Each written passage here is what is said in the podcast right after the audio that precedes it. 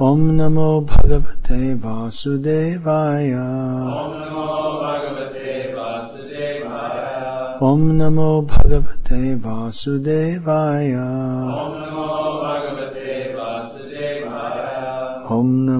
भगवते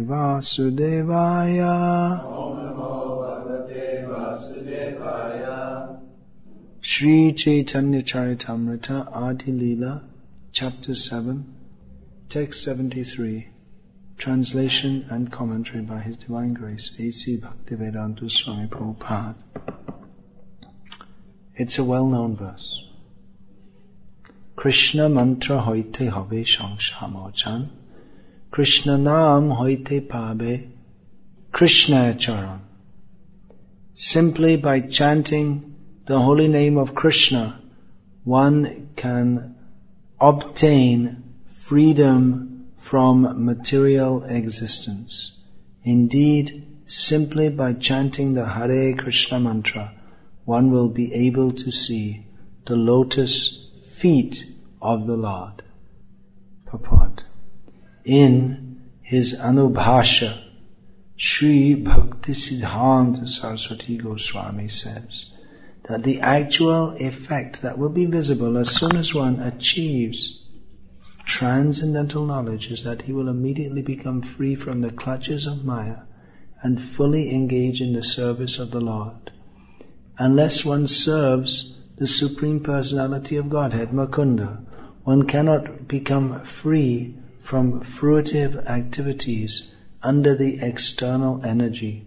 However, when one chants the holy name of the Lord offenselessly, one can realize a transcendental position that is completely aloof from the material conception of life. Rendering service to the Lord, a devotee relates to the Supreme Personality of Godhead in one of five relationships, namely Shanta, Dasya, Sakhya, Vatsalya, or Madhurya. And thus he relishes transcendental bliss in that relationship. Such a relationship certainly transcends the body and mind. When one realizes that the holy name of the Lord is identical with the Supreme Person, he becomes completely eligible to chant the holy name of the Lord. Such an ecstatic chanter and dancer must be considered to have a direct relationship with the Lord. According to the Vedic principles, there are three stages of spiritual advancement, namely Sambandha, Gyan, Abhidheya, and Prayoja. Sambandha Gyan refers to establishing one's original relationship with the Supreme Personality of Godhead. Abhidheya refers to acting according to that constitutional relationship. And Prayojan is the ultimate goal of life, which is to develop love of God. Prema Pumartho Mahan. If one adheres to the regulated principles under the order of the spiritual master, he very easily achieves the ultimate goal of his life. A person who is addicted to the chanting of the Hare Krishna mantra very easily gets the opportunity to serve the Supreme Personality of Godhead directly. There is no need for such a person to understand the grammatical jugglery in which a Mayavadi sannyasis generally indulge. Sri Shankara Acharya also stressed this point. Nahi nahi rakshati tukrin karane. Simply by juggling grammatical suffixes and prefixes, one cannot save himself from the clutches of death. The grammatical word jugglers cannot bewilder a devotee who engages in chanting the Hare Krishna Maha Mantra. Simply addressing the energy of the Supreme Lord as Hare and the Lord Himself as Krishna very soon situates the Lord within the heart of the devotee. By thus addressing Radha and Krishna, one directly engages in his Lordship's service. The essence of all revealed scriptures and all knowledge is present when one addresses the Lord and his energy by the Hare Krishna mantra, for this transcendental vibration can completely liberate a conditioned soul and directly engage him in the service of the Lord. Sri Chaitanya Mahaprabhu presented himself as a grand fool Yet he maintained that all the words he had heard from his spiritual master strictly followed the principles stated by Vyasadeva in Srimad Bhagavatam. Anarto pashamang sakshad bhakti janato vidvangs chakre sarvata sangitam. The material miseries of a living entity which are superfluous to him can be directly mitigated by the linking process of devotional service. But the mass of people do not know this, and therefore the learned Vyasadeva compiled this Vedic literature, Srimad Bhagavatam, which is in relation to the Supreme Truth. One can overcome all misconceptions and entanglement in the material world by practicing Bhakti Yoga. And therefore Vyasadeva, acting on the instructions of Sri Narad, has very kindly introduced Srimad Bhagavatam to relieve, to relieve the conditioned souls from the clutches of Maya. Lord Chaitanya's spiritual master instructed him therefore that one must read Srimad Bhagavatam regularly and with scrutiny to gradually become attached to the chanting of the Hare Krishna Maha Mantra. The holy name and the Lord are identical. One who is completely free from the clutches of Maya can understand this fact. This knowledge which is achieved by the mercy of the spiritual master places one on the supreme transcendental platform. Sri Chaitanya Mahaprabhu presented himself as a fool because prior to accepting the shelter of a spiritual master, he could not understand that simply by chanting one can be relieved from all material conditions. But as soon as he became a faithful servant of his spiritual master and followed his instructions, he very easily saw the path of liberation.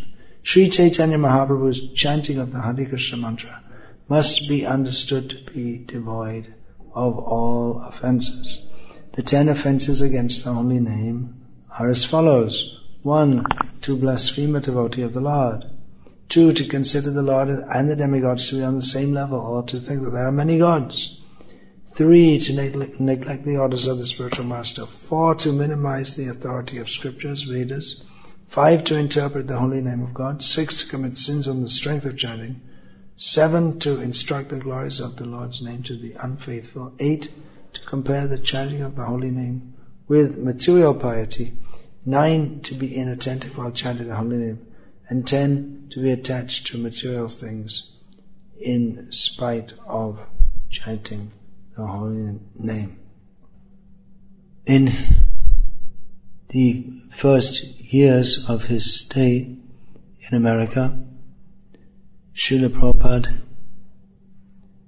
translated several books. One of one of the books which he presented was Teachings of Lord Chaitanya, which is uh, a collection of the parts of Chaitanya Charitamrita, which are or, some of the parts of Chaitanya Charitamrita, which are long philosophical discussions of Chaitanya Mahaprabhu with other persons. Later he was requested to translate the whole Chaitanya Charitamrita and he did so starting with this chapter that we're reading now, chapter 7 of Adi Leela. This was published before any other parts of the book. Didn't start with chapter 1. Consider this very important. Particularly because herein Chaitanya Mahaprabhu's refutation of Mayavad is succinctly given. Herein also, beginning from this verse which we've read today, is the theology of chanting the holy names. That's described elsewhere in Chaitanya Charitamrita also, but it's here described particularly in relationship to the Mayavad interpretation of Vedanta. Generally, if someone says they're interested in Vedanta.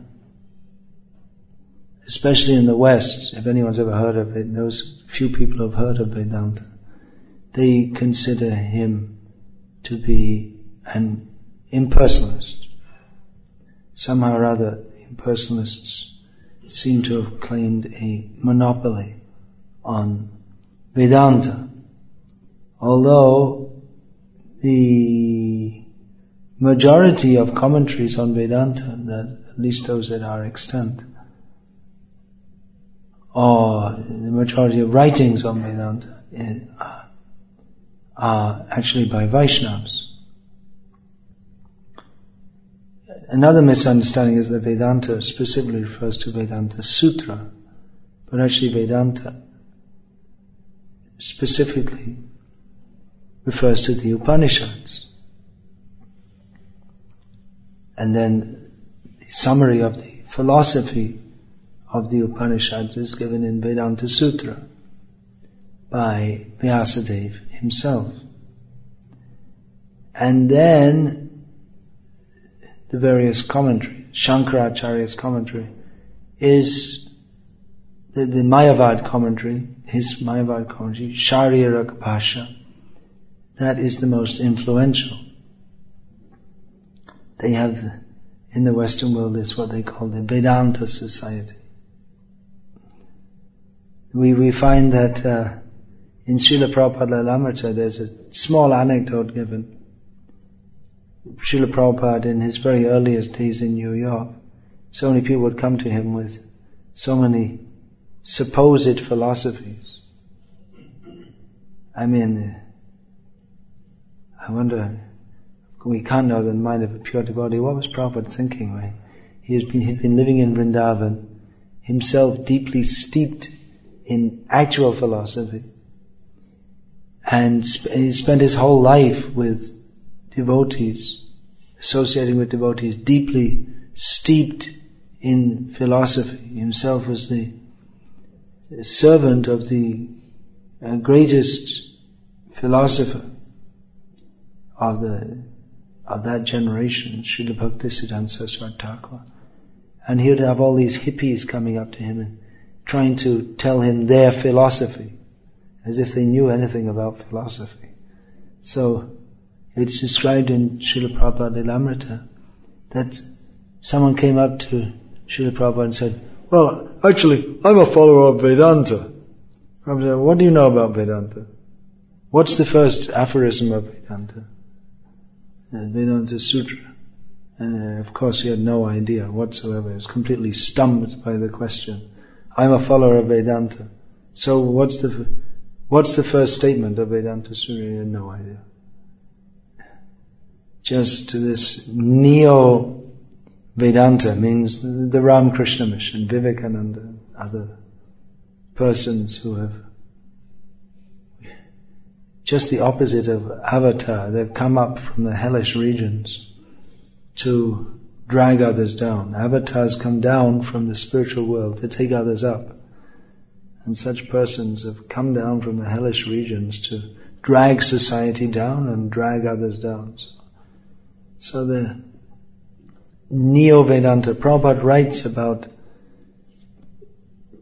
Ram Ramakrishna Mission and others that although they, they claim philosophical allegiance to Shankaracharya, even even Shankaracharya would have been ashamed of them. He would have been, and in his, in the name of Vedanta, they're fish-eating and meat-eating sannyasis. So, Nirvishesha Shunyavadi Paschatya Deshacharya, Srila Prabhupada saw his mission being that of delivering the Western countries on the order of his spiritual master. And specifically to save them from the impersonalist and voidist types of philosophy. Or actually even in these countries people don't know, they have no idea what philosophy means actually even the people who are supposed to be in the university studying philosophy, it, there's no, it, it, comes in the category of asatyam apratishtam te. There's no, they have no fix, they have no locus standi. It's just your thoughts are vague here, there, and no fixed position. They cannot have because they're, they're being devoid of the Vedic knowledge. They have no starting point. The starting point can be anywhere. So how can they come to any conclusion? They, they can't even start.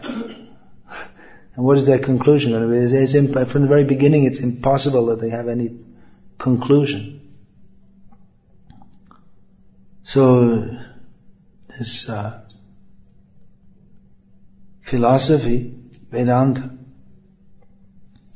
that means actually to understand Krishna. Because Vedaisha Sarvaraham Eva Veda. Vedanta Krit Veda Vedevacha. The Vedas are meant for understanding Krishna. They come from Krishna. Veda Narayana Sakshat. They come from him. He is the compiler of the Vedanta. He is the knower of the Vedas. However, the class of so-called Vedanta philosophers or Mayavadis who studied or still do, there's uh, study Vedanta to to eke or, or to squeeze out an impersonalistic interpretation. So their their teachings have been taken in a pop form. Says uh, so we have Neo Vedanta, we have pop Vedanta in the Western world, where the pop Vedanta means there's no pop just like that. That first that was first pop. This word was used first for pop music, and then there's there's pop music, pop art, and pop people, popped out people. That's for sure. So it comes from the word popular, but it suggests something with a kind of uh, gaudy or uh, razzmatazz kind of appeal, but very little substance. Appealing to, it appeals to shallow people who don't want to think deeply who simply want some cheap entertainment. So there we have the idea. Of course, pop art has attained some respectability among pop people. But uh, I'm saying this pop Mayavad means people without, without going deeply into any philosophy, uh, they just, with a big smile on their face, say, I am God. It's all one. Everything is wonderful. Just, it's all feeling, vibes. We should have good vibes. Just, just, what is that? Follow your heart. This is another. Uh, so many of these things. Let it be whisper words of wisdom, let it be. All these uh, slogans, which are the slogans of pop Mayavad, they all have a similar understanding to that of the Mayavadis, that, well, be here now, that's another hippie thing. There's no need to think of the past, present, or future. Just think of the present and enjoy it. And uh, so, without going very deeply, they come to the, they have the same kind of conclusion that all is one and one is all and uh, everything is nothing and nothing is everything and the sound of one hand clapping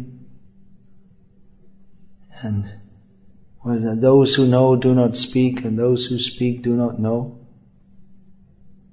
I just think about that. If you say those who speak do not know, those who know do not speak, Well, if that's an authority, how can that be an authoritative statement? Because whoever makes that statement doesn't know. If you say it, then you don't know. If he actually knew, according to his own statement, if he actually knew something, he shouldn't have said it. So, it's a self-defeating statement. But people take this as, oh, this is wonderful. Shallow people who are, who have, although they're not serious about anything, you can say the only thing they're serious about is they're seriously dedicated to self-deception. And they, they love it if someone comes along and cheats them. When Prabhupada was preaching in the Western world, Uh, when he, in the, in the early 1970s, there was a, at that time, famous guru who had the name Guru Maharaj Ji, which is a generic term for any guru in India. But, but that's what, actually his name was Bal Yogeshwar but he became popular by the name of Guru Maharaj Ji, And he had many followers, and they actually liked our Hare Krishna devotees, although the Hare Krishna devotees hated them. Not hate, devotee doesn't hate, but hated everything they stood for. They liked him because this Guru Maharaj claimed himself to be Krishna. And they said, well, you're worshipping the same person. And you don't like us, well, that's, you just haven't realized, that's all. And his whole thing was that you press your eyes and then you see some light and that's self-realization. Actually, if you do press your eyes, not recommended. It's kind of crazy thing we used to do in our pre coming under the shelter of Srila Prabhupada's lotus feet days. You press your eyes and automatically some kind of funny sensation, light and colors will be there, but uh, stupid people and dedicated to being stupid. And so they thought, well, he's Krishna, he's God, and it's just feel the vibes. So Prabhupada, I remember once as a kid reading in the newspaper, headline, Trouble in Nirvana. That, that Prabhupada in Hong Kong, he'd been asked, well, what do you think about this Guru Maharaji? Prabhupada said, do you really want to hear? You sure you want to say? Prabhupada said, I kick on his face. I urinate on his face. What will he do? If he's supposed to be God, I kick on his face, what will he do to stop me? So this came in the news. This kind of thing newspaper reporters love. They said trouble in nirvana because they're under the impression that all these different gurus, they're all floating on clouds. And the, the, that was famous at that time also, the picture of Yogi Maharishi Mahesh he standing there with the flat and smiling. And that was the, that became like the stereotype for all Mayavadi gurus. They're all, they're all just smiling and they have long beards and they speak mystical platitudes which no one can understand. And that's the whole thing. You're not supposed to understand it. Because the idea is that it's, it's all very vague and you don't really understand it. But anyway, everything's cool and you can have your cool, mystical girlfriend while you're understanding that it's all one and you become one with your girlfriend. And, uh, um, so everything's just cool. And you have some incense and maybe play a little sitar music and then everything's cool and everything's very vague. So this was their idea. This was the idea of Indian spiritual life that was circulating around them. And the hippies loved it. But Prabhupada brought trouble into their nirvana. He, he shattered that. Later, on another occasion when he was discussing with some disciples, he was saying, well, how he, this person says he's God, well, how how do you react to that? How do you preach to that? And one disciple described how one woman was so upset by him calling in America, was so upset by this person calling himself God, that he, she brought a big cream pie and walked up to her and they was saying, oh, he's coming to offer me a cream pie because I'm God and stuck it right in his face, right in public. Just to humiliate, just to show that he's not, she, she was so upset by himself calling him God. So Prabhupada said, yes, this is, this is how we should preach. We should stick a cream pie in his face, just to humiliate, just to show he's not God.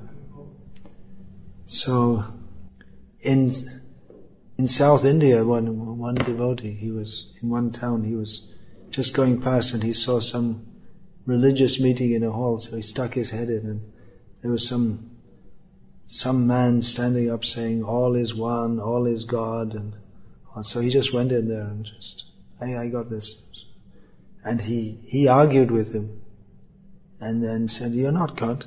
You're just a cheater." God means all powerful. You're not all powerful. And then he took some of the piece, said, look, he told all the people in the hall, completely, he just walked into their meeting, he was completely uninvited, and, uh, and just completely spoiled their whole meeting. And said that, said to all the people, look, you're all getting cheated.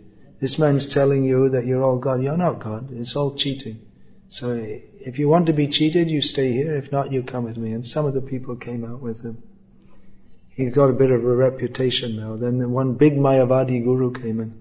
He, he doesn't go in, he came in karmi clothes without tilak started asking him questions at the end of the show. And uh, then the people said, well, the, well, we have to end. There's no time for any more questions now. And then they just took him off the backstage so they couldn't meet. So he said, trying to took him away because he was being embarrassed by the questions he was asking. So this Mayavad, this pop Mayavad, it's it's very shallow. It's it's not difficult to defeat. The real Mayavadis uh, on, on the, to meet them on their grounds. Well, it's I mean they're really steeped in Sanskrit and Vedanta, and not so easy to take them on. The, the Madhvas, the Madhva Sampradaya, they regularly do so. They study the Nyaya Sudha of Jayatirtha, and they, they, which systematically and very deeply defeats the Mayavad. There are still some real Mayavadis. Real Mayavadis, that means in the disciplic line of Shankaracharya deeply learned in all the Shastras. And then the Madhvas, especially the Madhvas, there are some real scholars and philosophers who can defeat them.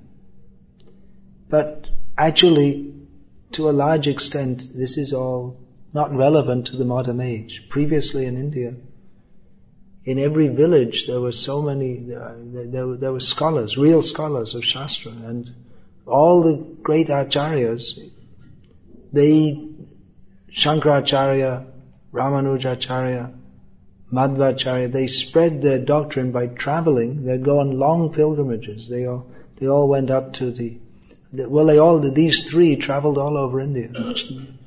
And, uh, it means that they would walk. Sannyasi doesn't go on a vehicle, not even a bullock cart, traditionally. That's one of the rules. They have to walk, no shoes. So they walked, Madhvacharya from Udupi, in the south of India, way up to Bhadragasha. So it takes a few years. And on the way, they'd be going through so many villages and they'd stop and they'd speak with people and they'd convince them. And in those days, if you defeated someone in argument, they'd become your disciple. That's the, that's the etiquette, that's the rule. If you're defeated, then you should become a student. You shouldn't maintain a, a, a, separate philosophy. And defeated means there were rules of debate also. It's not like now nowadays you completely cut someone up in discussion and they have no leg to stand on and then they, then they say, well, anyway, it's my opinion. Uh, there's another effect of this neo-Mayavad, that all opinions are as good as the same. And therefore, everything's just an opinion. Again, there's no, this Western philosophy is a, is akin to Mayavad in which it has, there's no empiricism and Mayavad, they, they, they meet on the same platform, that there is no, they have no starting point. Even empiricism has more of a starting point.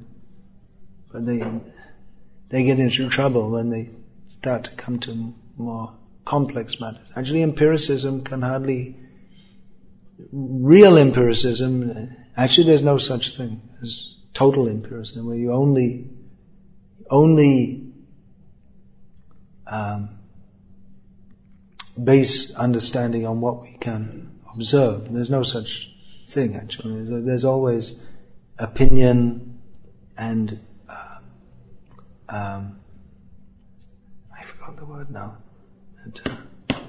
Oh, opinion. Hmm? No, there's uh, the, presumptions. We, we presume you you on the, based on total empiricism, we, we couldn't even take one step because if you, you you'd first of all you'd have to measure the floor in front of you to see if it would, could take the weight of your foot.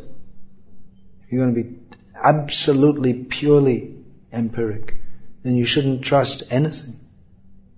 And Anuman must be there. Mm. So, um, yeah, the, the modern Mayavad, it's, it's derived from that rigid system of philosophy which, which Shankaracharya derived. But although it's, it's a, it's a rigid, rigid in the sense that it's highly developed, although he makes some, what could be called quantum leaps, right, in his uh, philosophy, is that where he, he's basing it on Vedanta, on the authority of Vyas, but where he doesn't like what Vyas says, he just says Vyas made a mistake here. So, he's really made his philosophy to, he's squeezed Vyas, Procrustean that's called. He's squeezed Vyas into his system rather than trying to de- derive a system of philosophy from Vyas. And interestingly enough, there are many different schools of Mayavad who, in, in the traditional schools, and they all argue with each other over how everything is all one. They all have different opinions. So there are different opinions on how everything is one. Similarly, in Buddhism, there are so many. They all conclude that everything is nothing, or nothing is everything, or actually nothing. As soon as you say as soon as you say everything is nothing, then there's then you're talking about things, and so how can it be? How can there? How can it be nothing? As soon as you try to describe, then already not, it's already not nothing because there's something, there's speech, there's ideas, there's thought. But anyway, among the Buddhists, there are different schools who are who rigidly oppose each other on the nature of nothingness. But nothingness has no nature. So, is it not foolish? Anyway, like I was saying, these, uh, the original Mayavad has, or even its refutation, there's very little uh, relevance in the modern age because there are just a few scholars who, who can argue about it. And most people, it's it's beyond them, uh, beyond all of us. Also, all the intricate, subtle intricacies of their philosophical meanderings. This, uh, a few years ago in Madhva Sampradaya, what happened in that part of South India, in, in one district close to where the, the Madhva base in Udupi, it's called Coorg district. You know these Corgi dogs? There's one breed. Anyway, they're originally from Coorg, for all it's worth. So, the, uh, the most the that's run by rich people who are mostly kshatriya by caste, and they eat meat. Modern so-called kshatriyas in India, they eat meat from the butcher's shop, although they're actually supposed to go out and kill the animal, then have it offered in sacrifice by the brahmanas, then they can eat it. But nowadays in modern India, it's considered that if you're like kshatriya caste, then you're supposed to eat meat because you're a kshatriya.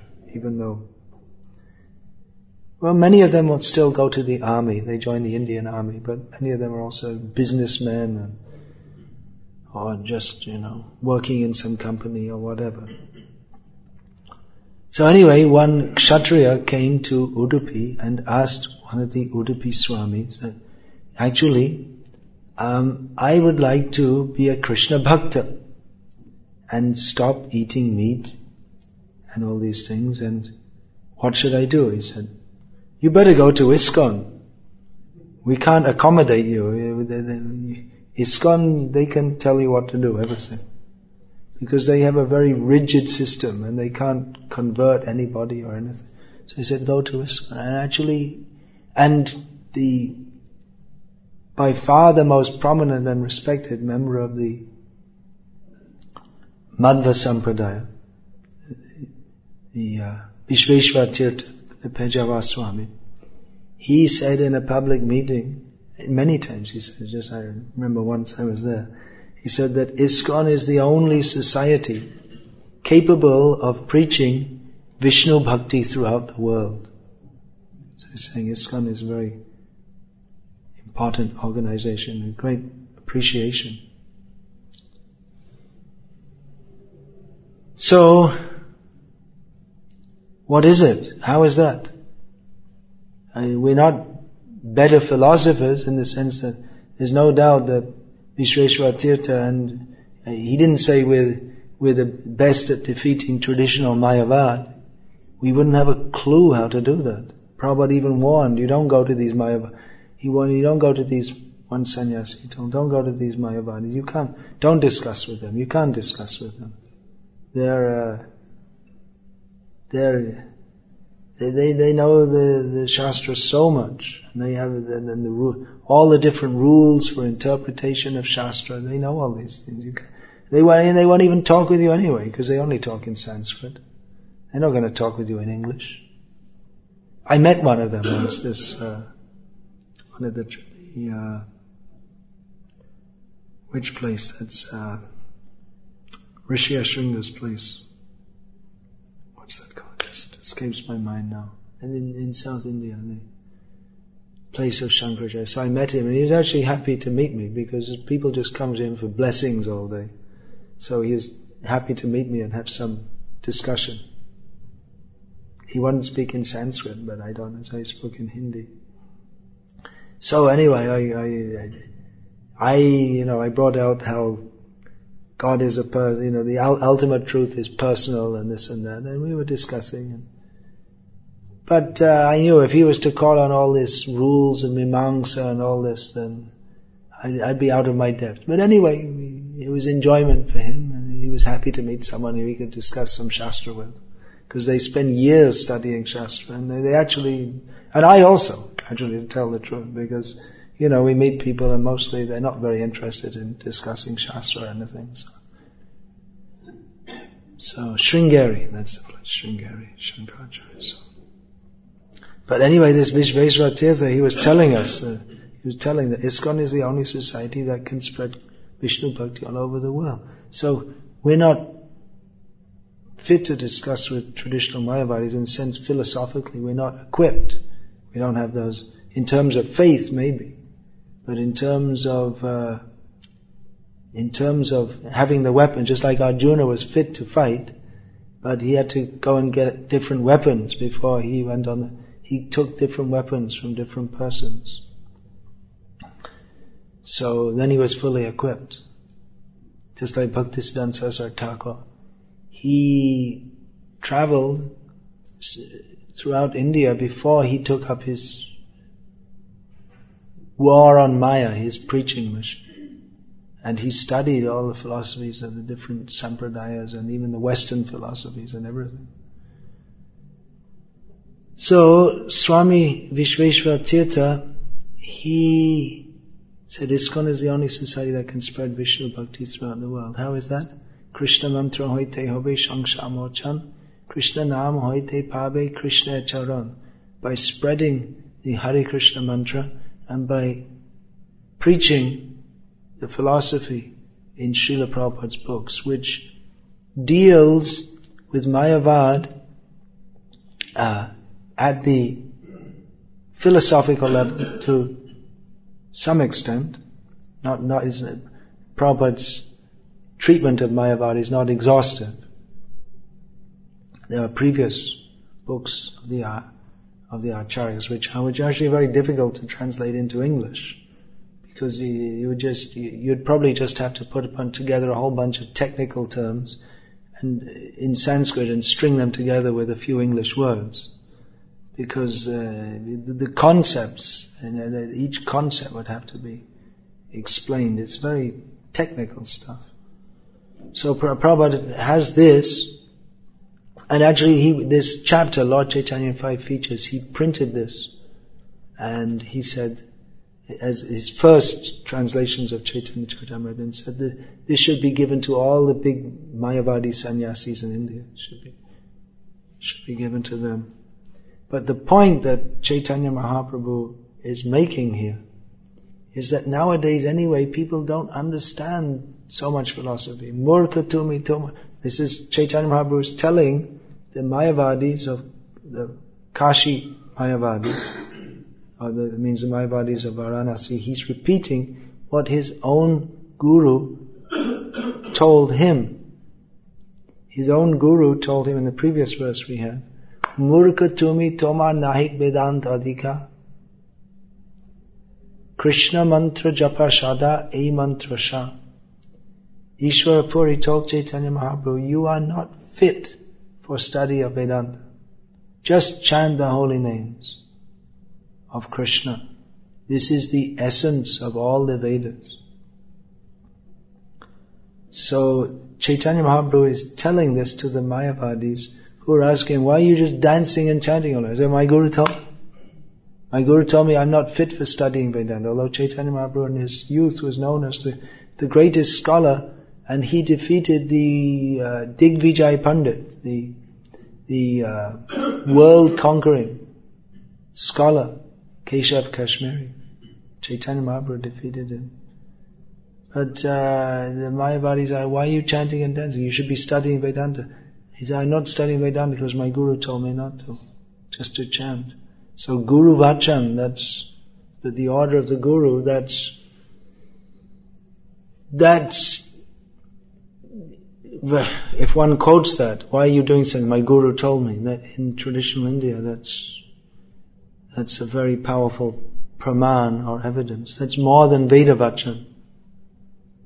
If the, if the Guru is in line with Vedas, then the Guru Vachan is more than Ved Vachan, because Ved Vachan or the direction of the Vedas are general instructions, but Guru Vachan is personal instruction from one who's supposed to be as good as God.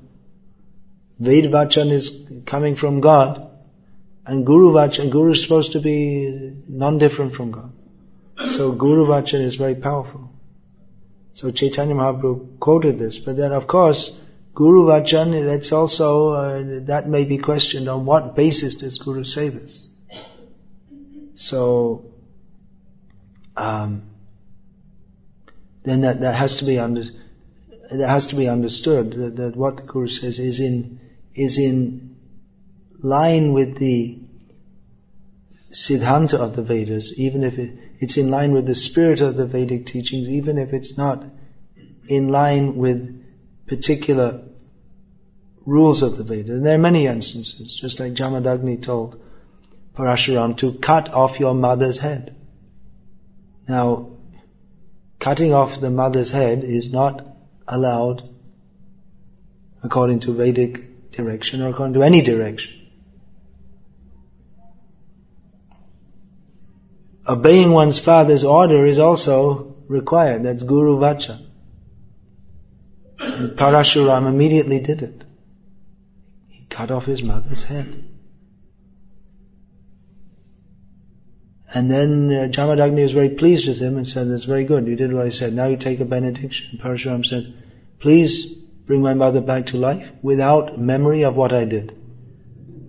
So he, he had faith that his father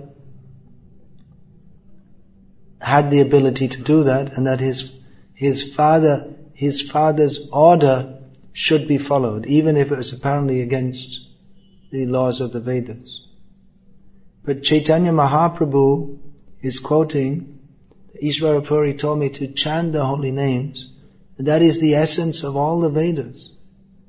So that in itself is the essence of all of it. And then, then this quote is here, Rig Veda to Yajur Veda, Samaveda Piyatarvana Adhitas Tena Yeno Tam Hariret Yaksharadoyam. Where's that stated from? Just as another quotation. A person who chants the two syllables Ha Ri has already studied the four Vedas. Sama, Rig, Yajur, Atharva. It's understood because the conclusion of the Vedas is to worship Krishna.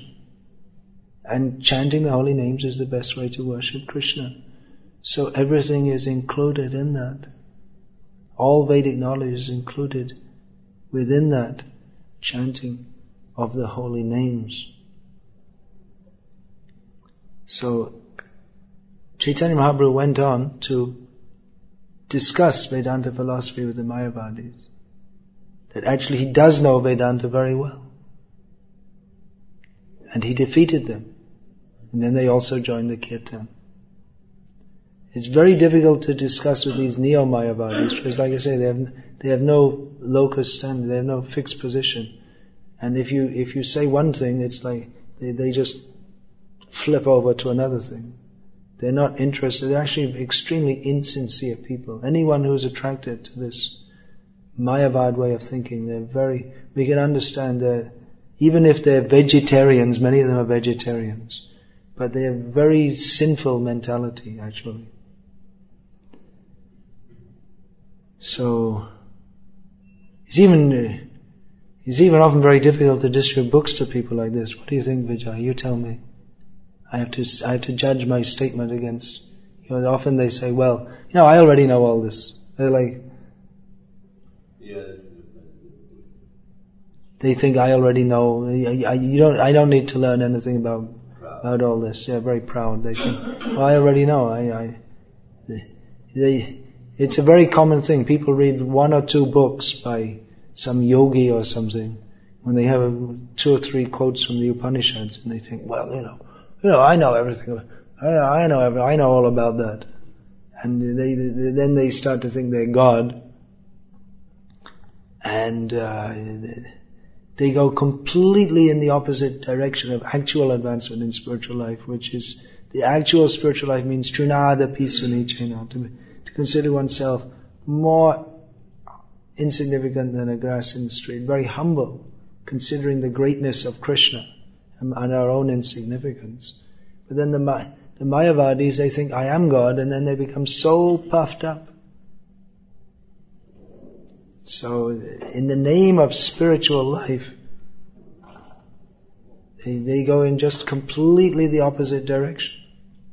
They become so proud. And it's so foolish. This, um, who is that? Vadiraj. He, he, he took many of the quotes that Prabhupada quotes in his books, defeating Mayavad, they're from they're from the previous Acharya Vadiraj especially, he took Mayavad arguments to their logical conclusion and showed how foolish they are. Just for in, for instance, if every, if every if everything is all one, and then if one if, if every, then there's no difference between all different persons, and if one person get liberated, then everyone should get liberated. So this this in this way he trashed all different philosophies or different propositions of the Mayavadis. So Prabhupada's books, they are appropriate for the modern age to deal with pop Mayavad and pop science and it's all pop. There's, there's very little actual philosophy in the modern age. If there is any philosophy, it's in Prabhupada's books and it's presented exactly according to the need of the modern age. And alongside with Prabhupada's books, the Yuga Dharma, uh, distributing Prabhupada's books, the Yuga Dharma, chanting the holy names, so that people can be purified by hearing that. And they can see factually, just like the Mayavadis, they could understand factually that Chaitanya Mahaprabhu, he is on a higher level. we're just talking about being God, but he's he's he's he is he is Bhagavan Narayan himself, and he is we're talking about Brahma Sukha or impersonal spiritual happiness, but he's actually experiencing that, and they joined in the kirtan. So we should also have regularly this Hari Kirtan, so that people can see that actually devotional life is very happy people come to Southern California, it must be the, along with Hawaii, it must be the, the, like the, the closest to what could be imagined as heaven on this planet. There's climate is equable. There, for the surfers, oh, nice beaches, and then there's the nice waves, so you can go surfing all day. And people are intelligent, supposed to be, they have money, and so everyone should be happy. So when you go on Harinam, you see the difference? Can everyone see the difference? Even the karmis can see. The difference between the, the karmis who are trying to enjoy and who are totally miserable, and the devotees are simply trying to satisfy Krishna's senses and are totally blissful. And everyone can see the difference. Of course, I haven't been on Harinam in, well, I was in Los Angeles last year, but not here. But, but presumably everyone can see the difference, isn't it, between the, the gross, frantic, pathetic attempts of non-devotees to enjoy and the devotees who are simply chanting the holy names of the Lord and without any further endeavor being happy on that platform. So these are distributing Prabhupada's books, chanting the holy names, studying the philosophy herein to dis- to discuss with persons who are whose brains are not totally destroyed by the school system, by intoxication, mayavad and sex. And even if the brains are totally popped out, if there's any sincerity, then they can understand. So we need to understand the philosophy in these books distribute prasad more than vegetarianism. Not just for health so you can enjoy a long life on the beach and have more sense gratification. This vegetarian good for health so you can enjoy sense gratification. The distribution of prasad is something completely different. So, we have a lot of work to do. and I won't take any more of your time. Hare Krishna. A few thoughts about Mayavad and chanting Hare Krishna. Any question, please? No question. You're all totally convinced. Or otherwise, you didn't understand a word I said. Or otherwise, you thought he was so stupid that it's not even worth discussing. Or it's time for prasadam. Any questions? Yeah.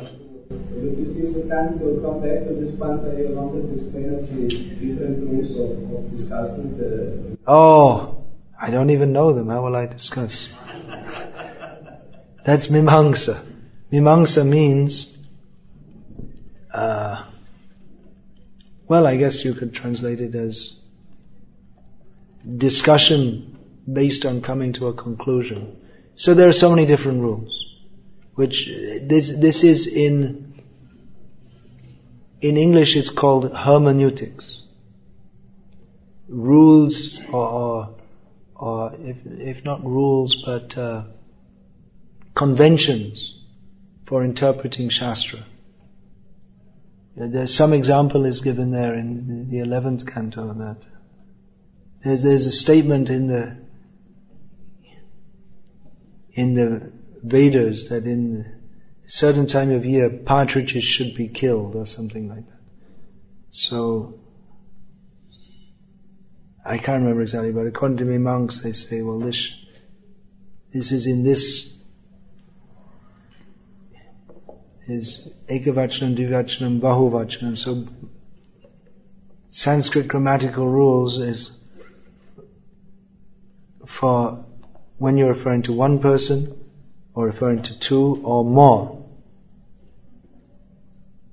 So, if it's, this statement is in Bahuvachanam, So it could be, it could be millions of pajas, but they say Bahuvachana begins at three, so it, it can, should begin with three. Should be no more than three. They interpret it like that. Not, not, and so th- this interpretation, that this is used in many points of discussing many Vedic statements. So like that, the grammatical rules, rules of interpretation. The, the, a commonly known one is that the, the, the, if there are apparently contradictory statements on any subject, then the, the last of the statements is considered most authoritative. These are all rules of the monks. Also type of logics they use Yeah, of course. determine what is true. Of course, yeah. Of course, it's not just arbitrary. That which is last stated is considered most authoritative because the, the, at the end of the argument comes the conclusion. It's a highly developed philosophy which we can hardly imagine. Hmm. Maharaj, when we go out and preach, especially in Southern California, we see that almost every single person is infected with this. Everyone is infected by Mayavad in Southern California. Every, you go down the street and everyone, you know, they they they have a beer in one hand and a girlfriend in another, and then all of a sudden they, you meet them and they become a philosopher. And this is, they, is all spiritual. This is my, I'm, I'm spiritually drinking beer. So, yeah. It actually leads to degradation, Mayavad. Everyone's infected by it, so, well, better to distribute the books. You get into discussions with these people, they, they, they just go round and round in circles. They're not serious. Distribute the books. Then, people will come, if we distribute books and do Harinam, people will come to the temple. Then you discuss with them. But casually on the street, 99.9% who want to discuss philosophy, they're not serious about it. They're just doing it to show as an excuse not to buy the book or or just because they, they want to massage their ego, considering themselves a philosopher or whatever. So, and if someone's really interested, then I ask them, you come to the temple, we can discuss that. If they're interested, they'll come. What do you say about that, Vijay Prabhu? There might be occasionally someone who you can feel is actually genuinely interested. Most people just in the sense gratification. Yeah. They don't, they don't know what Mayavad is. No, they don't know what Mayavad is, although they're infected with it fully. I mean, some, but, but most people just enjoying the sense gratification. Yeah. And then, you show them the book, you know, a lot of people. They are interested? Hmm. They presumably take it as something else for their sense gratification, otherwise they wouldn't be interested. Maybe it, it titillates their sense of, That's one thing that I, that I tell them on the speech is the art of inner happiness, inner pleasure. yeah. Okay.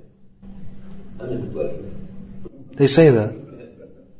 So we're speaking the truth and cheating them at the same time because their idea, you say inner pleasure, which is true, but their understanding of inner pleasure is something different and they presume that what you're saying jives with their understanding of it. Hare